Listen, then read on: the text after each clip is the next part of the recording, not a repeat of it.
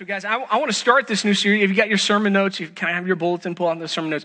Uh, I, I, want to start our seven weeks together with really kind of a, a I, I call these things banner statements. It, it, it's a truth that we're going to hang over our entire study. And, and that truth is this, okay? It, it's kind of a big deal that the church is of utmost importance to Jesus. All right? The, the, the, church is of utmost importance to, to Jesus Christ. And I, I want you to listen uh, to what the Apostle Paul uh, says about the church. I'm in Ephesians chapter 5, starting in verse 25. I'm going to read verse 25, verse 26, and verse 27. And, and Paul writes this He says, Husbands, love your wives just as Christ loved the church. All right, I'm going to say it again. Husbands, love your wives just as Christ loved the church and listen, gave himself up for her. For, that's for the church. Okay? Jesus gave himself up for the church, Paul says, to, to make her, that's the church, holy, cleansing her, the church, with the washing of the water by the word. He did this to present the church to himself in splendor, without spot or wrinkle or anything like that, but holy and blameless. And he goes on and says, so husbands, uh, love your wives like this, wives love your husbands like this. But what I'm really saying to you is a profound mystery because I'm actually talking about Christ and the church. And so when we understand Ephesians uh, 5 in, in context, not only do we know better how to love our spouses, but we know better how Jesus has loved us. Uh, the body of believers called the church. And so uh, I'll just recap this. It, it, says Christ loved the church. Christ gave himself for the church to make the church holy, to cleanse the church with the washing of water by the word. And he did this to present the church to himself in splendor, so that the church would be without spot or wrinkle, so the church might be holy and blameless. You see, the church is of utmost importance to Jesus. And because the church is a group of people and not a place, okay? Jesus did this for people. Because the, the church is a group of people and not a place, then, then membership in that group of people should be of utmost importance to us. Like, like who makes up this church of people that Christ gave himself up for? That should be important to us. How should these people live? What should their attitude be towards one another, towards the world, towards, towards this, this gathering time? Like that, that should be of utmost importance to us because Christ gave himself for this body of believers. And so I, I, want you to know that over the next seven weeks, like, like this is just going to be important. Seven weeks, and if, if you kind of do the math, that's about a seventh of our preaching calendar here for the year. That's a, that's a huge commitment.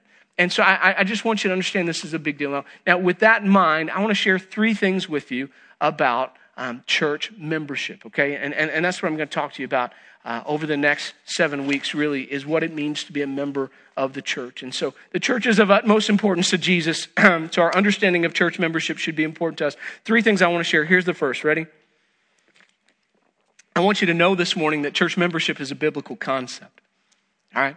Church membership is a biblical concept. Now, I, I say that. I, I, always feel, I'm like, that should go without saying. Uh, but people read the New Testament, and when you read the New Testament, you start in the book of Acts. Like, if you're going to start in the book of Acts, kind of studying the church and how the church happened, you see that the church kind of happens overnight, that God sends the Holy Spirit as He promised it would, that, that all of a sudden Pentecost, Peter stands up and preaches, and there's a church right? And that church ain't a small church. And that church ain't a dead church. That church is a living organism. 3,000 people baptizing folks, taking care of widows. Like, and the, and the world is changed forever by this thing called the church. And it just kind of explodes on the scene. But, but the thing is, as you walk through the book of Acts and then as you walk through all the epistles that Paul writes, you, you hear the word church used over and over and over, but you never hear the word church member, right?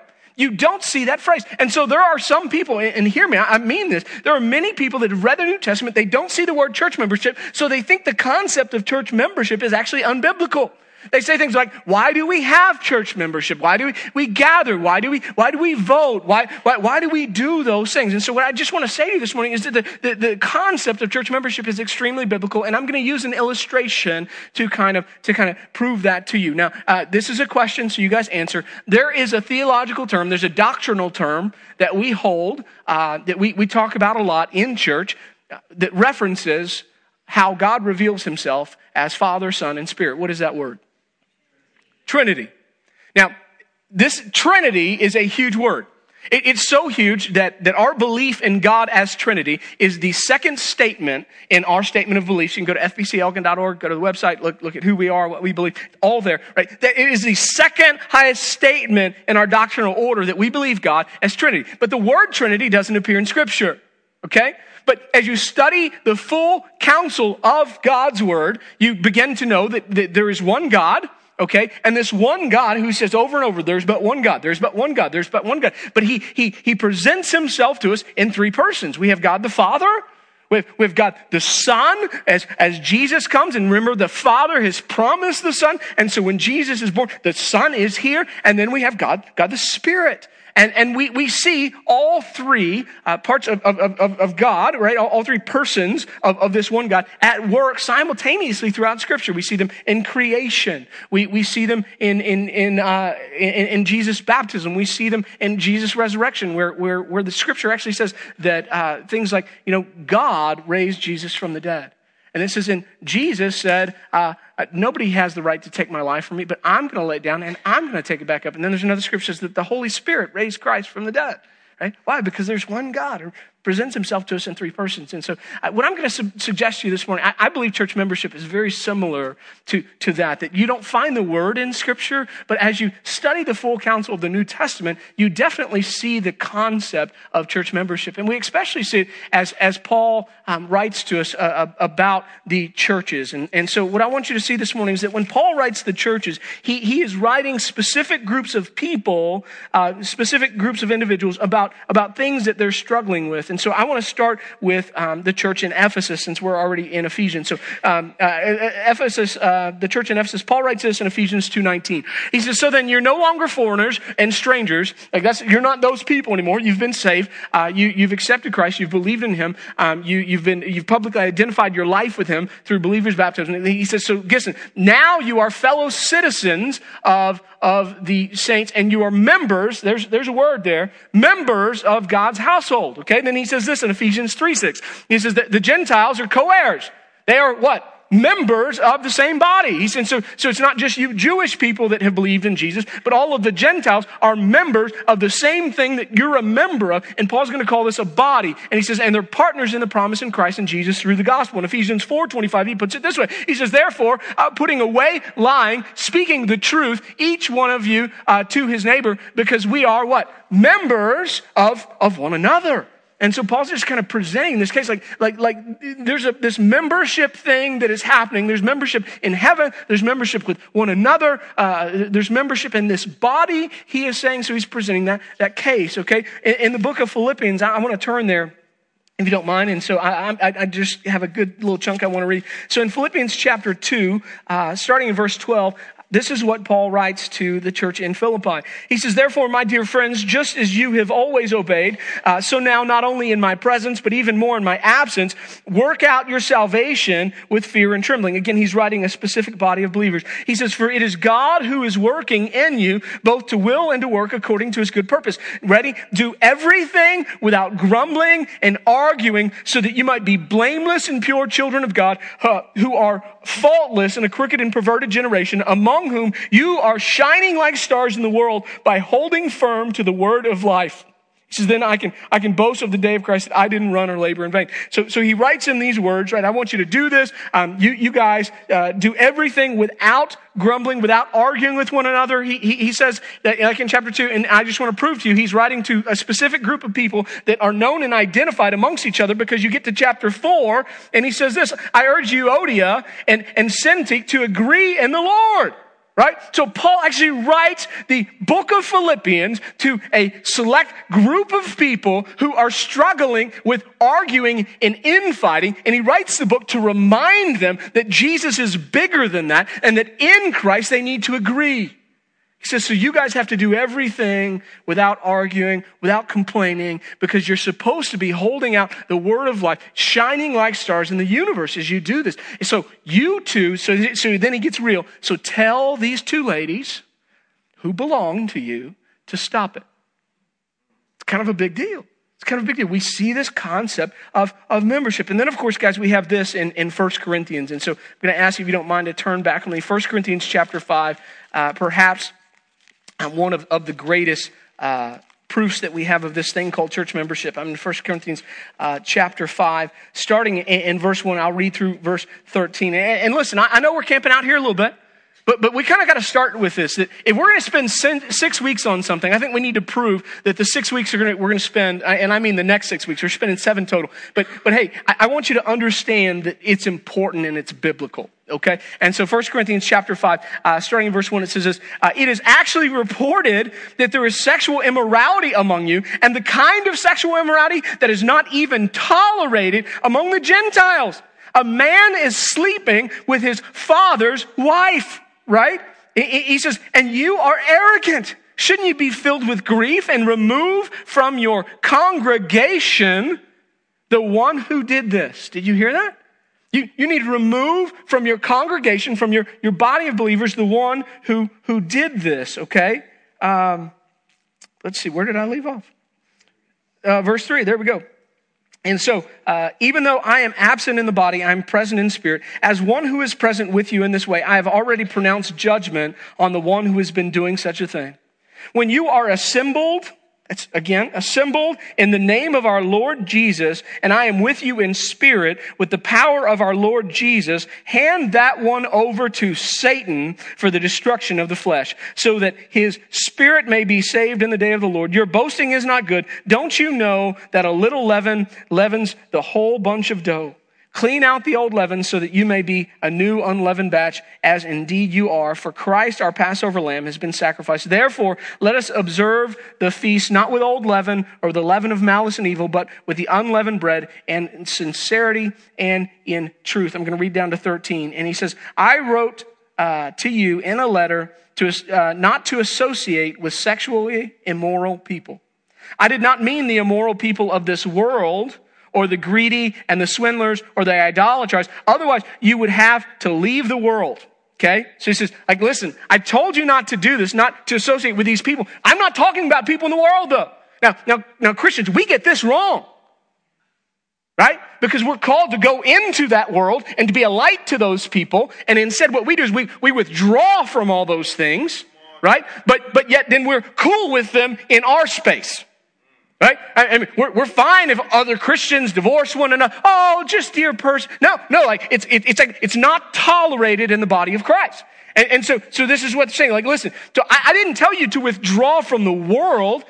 I told you to withdraw from other believers that aren't living this out the right way. And so he says, listen, uh, but actually, I, I, wrote to you not to associate with anyone who claims to be a brother or sister that's sexually immoral or greedy. Again, I actually wrote to you not to associate with anyone who claims to be a brother or sister and is sexually immoral, greedy, idolater, verbally abusive, drunkard, or swindler. Do not even eat with such a person. For what business is it of mine to judge outsiders?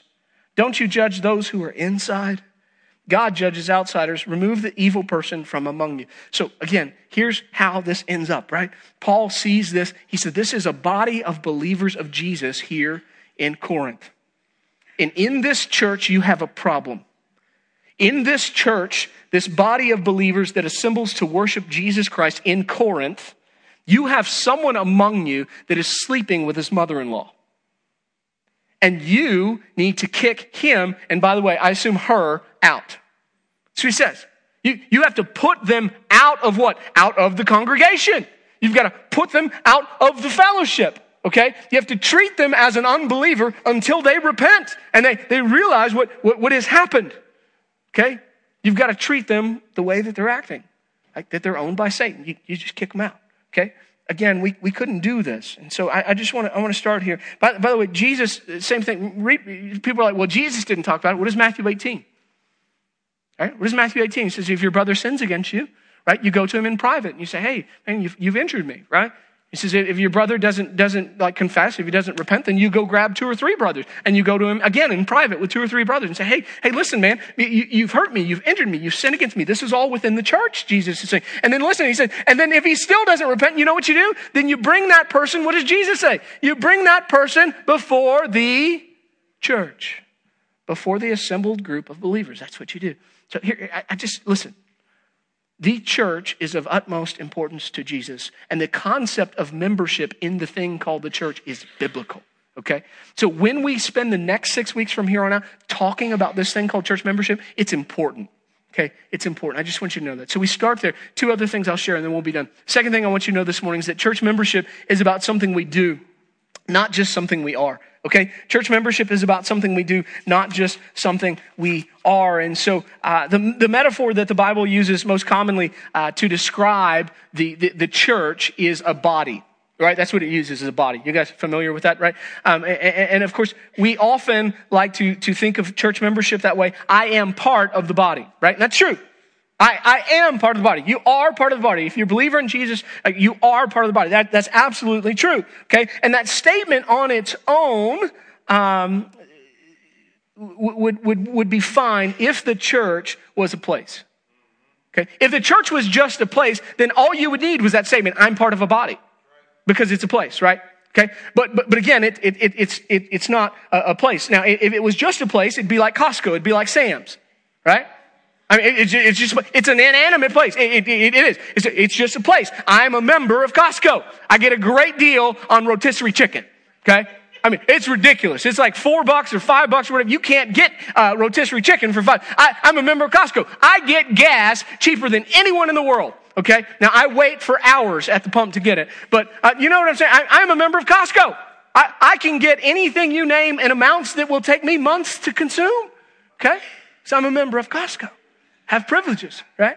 I'm, I'm a member of SAMS. I'm, uh, I, am a member of AARP, right? I, I'm, I'm, a member of the country club. If the body is a place, if it's a location, um, then, then church membership is a noun.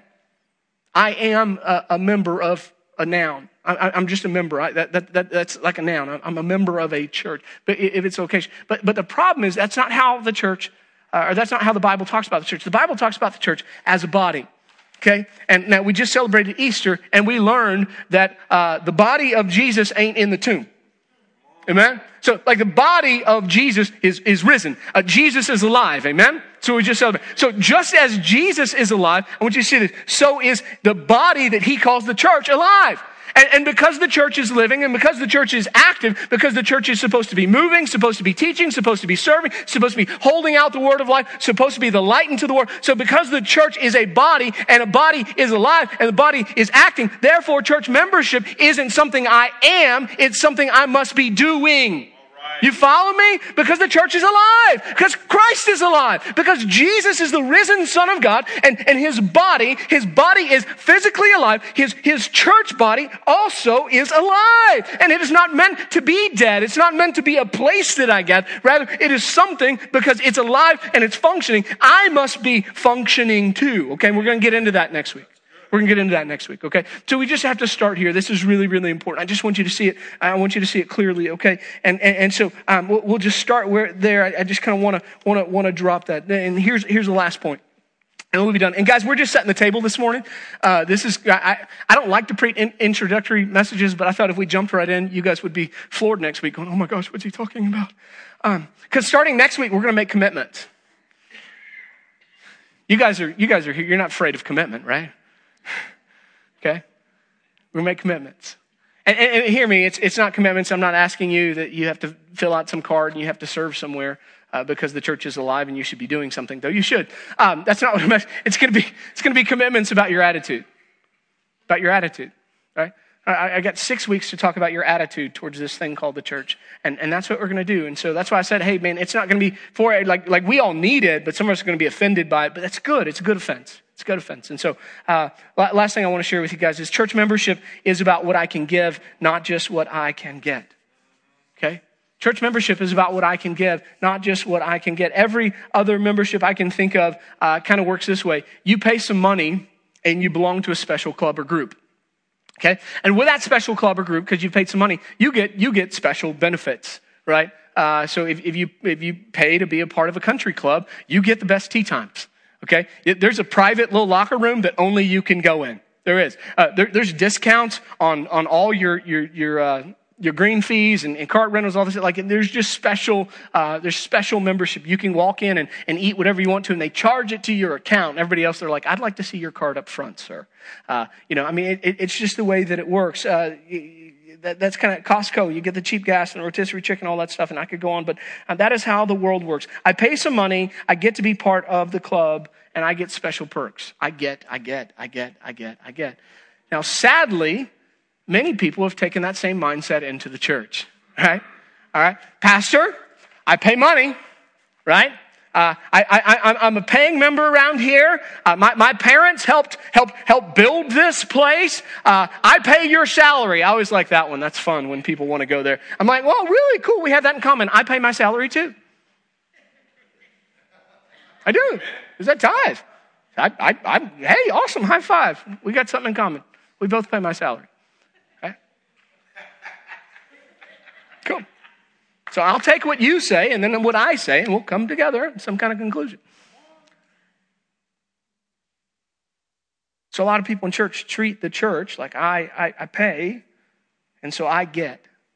I want fill in the blank. Because I'm a paying member, I want to have some say in what kind of music we do. Because I'm a paying member, I want some say in what our congregation looks like right? Because I'm a paying member, right? I'm not, I'm not comfortable with fill in the blank. I'm not going to go there this morning. It's not worth it. Okay? Listen. That's a broken ideology of what church is. Because church is not about what we get. Church is about what we give. And, and, and so, again, I, I just, I know it's a lot of Bible throw at you, but turn with me to the book of Romans, Romans chapter 12. Last place I'll ask you to turn, I believe. Um, Romans chapter 12, this is a big deal. And, and this is a big deal, and, and, and this concept should kind of shape where we're heading, okay? So, Romans chapter 12, starting in verse 3. And uh, if, your, if your Bible's like mine, it, mine has a little title. It says, Many Gifts But One Body. So, Romans chapter 12, starting in verse 3, we'll read through 8. And, and the word of God says this, it says, For by the grace given to me, I tell everyone among you not to think of himself more highly than he should think. We should all underline that verse. All right? I mean that. Just listen, this is, the, this is the counsel of God's word. So when we kind of start feeling like we need to throw our spiritual weight around in the place called the church, listen to what Paul writes. For by the grace given to me, I tell everyone among you, don't think of yourself more highly than you should. Instead, think sensibly as God has distributed measure of faith to each one. Now, as we have many parts in one body, and all the parts do not have the same function, in the same way, we who are many are one body in Christ and individual members of one another. According to the grace given to us, we have different gifts. If prophecy, use it according to the proportion of one's faith. If it's service, use it in service. If teaching, in teaching. If exhorting, in, in exhortation given with generosity, if it's giving then with generosity, leading with diligence, showing uh, mercy with, with cheerfulness. I, I just love this passage. Don't think too highly of yourself. That's important. He says, instead, use the gifts that God has given you. Ready? Take God, take what God has, has given you in humility. Take what God has given you in humility, ready?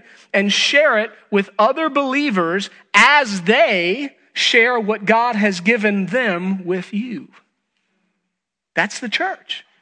The church is a group of people that in humility take the gift that God has given them and they share it with others and they allow others to then take the gift that God has given them and share it back, right? And so it, it, the church is literally a cycle of service. That's what a church member, uh, church membership looks like. And so, uh, guys, what that means though because that's, that's the biblical definition of church. What that means is that if there are some not doing that, the body can't function right. Right? And, and, and so what happens all over the world is there are churches where only a handful of members grasp that concept. And so a handful of members are, are, are, are serving everyone. And listen, other people aren't pouring into them and they get burnt out and they get stressed and their marriages struggle, right? Just think through that with me. The people that are serving us in Jesus are actually getting burnt out and their, their, their marriages are struggling. Why? Because we are not sharing what God has given us with them. You follow that? So because church is that way, because it's living, right? It's, it's, not a, it's not about what I get, it's about what I, what I, what I give. Because God has given everything to me. So God has given me this, so I've got to share this with us. Okay, so we're just kind of building the, these truths because here's, here's what we're going to do. Over the next six weeks, we're going to talk about what our attitudes towards the thing called church, which, by the way, again, it's not a place, it's a group of people, uh, what our attitudes are really like. We're going to lay some things bare. And uh, along the way, um, it, it may be difficult. I just want to be honest with you. We, we live in a world where many people have been hurt by people in the, in the church. We live in a world where we don't like people uh, saying, Hey, I, I, feel like you're talking to me, Pastor, that you looked at me when you said, I'm not doing anything. I'm like, I, I look at everybody. It's part of public speaking. You have to make eye contact with everybody in the room. If you haven't, go back and look at last week at Easter. I look over here, and I look over here, and then over here, and back to here. And then, like, it's just part of life. Okay, so I, I don't ever write anything thinking about some, oh, well, man, I'm telling you, that guy right there, he does nothing. All right? He does nothing. He doesn't do anything. I, have heard from his wife. He doesn't do anything there either. I'm going to write a sermon for this guy. Now, I know there's going to be 259 other people here, but this whole Sunday is about you, buddy. Um, what did Paul say? Don't think more highly of yourself than you ought, right? It's not, let's not do that. So let me give you some application. I'll give you some application, okay, that we walk through. Very first thing I, I want to challenge you to do is we prepare to enter in to the next six weeks as we examine uh, our, our, our attitudes, is to start here. Just examine your attitude towards church. I mean it. Examine your attitude towards church. What is your attitude like? Right? Is my attitude like, hey, I'm hanging back? You know, I'm, I'm not jumping in. I've been hurt before. I've, I've been, maybe you're one of those people here and you have been the person that poured out your gift and poured out your gift and poured out your gift and you were carrying the weight of, of, of a good chunk of the church and no one ever poured back into you. I'm sorry. Man, I'm so sorry. Now, hey, I love you enough to say this. Uh, get over it. I, that that's not an excuse. Guys, if that was an excuse, I would have stopped showing up a long time ago. I'm, I'm just, I, I, love you enough to say that. Like, like the, the widow had, took the little bit she had, she just poured. Like that, that, that's the call. And so, so I, so I love, like, like, hear me. I, I'm, and you're not my main target. We're, we're talking to the people that aren't doing anything. But I'm just saying, those of you that like, I ain't doing anything because I did everything, that's one of the worst arguments in the history of mankind. I, so please don't come to me when we ask for somebody to serve in children's ministry or, or youth ministry. Uh, the, the worst thing you could say to me, I've been there and done that. Well, good. You've got a background in it. Come on. That saves me a whole lot of training right there. You've already been there and done it. That's great. You could come teach others how, right? Okay. So, so I get it. I get it. So what I'm, what I'm saying is you got to examine your attitude. Why is your attitude towards biblical church membership not what it should be? Examine that. All right. In prayer this week. That's my challenge to you. Everybody got it? Okay. Step one. Step two. All right. Ha ha ha. Don't just examine it. Oh.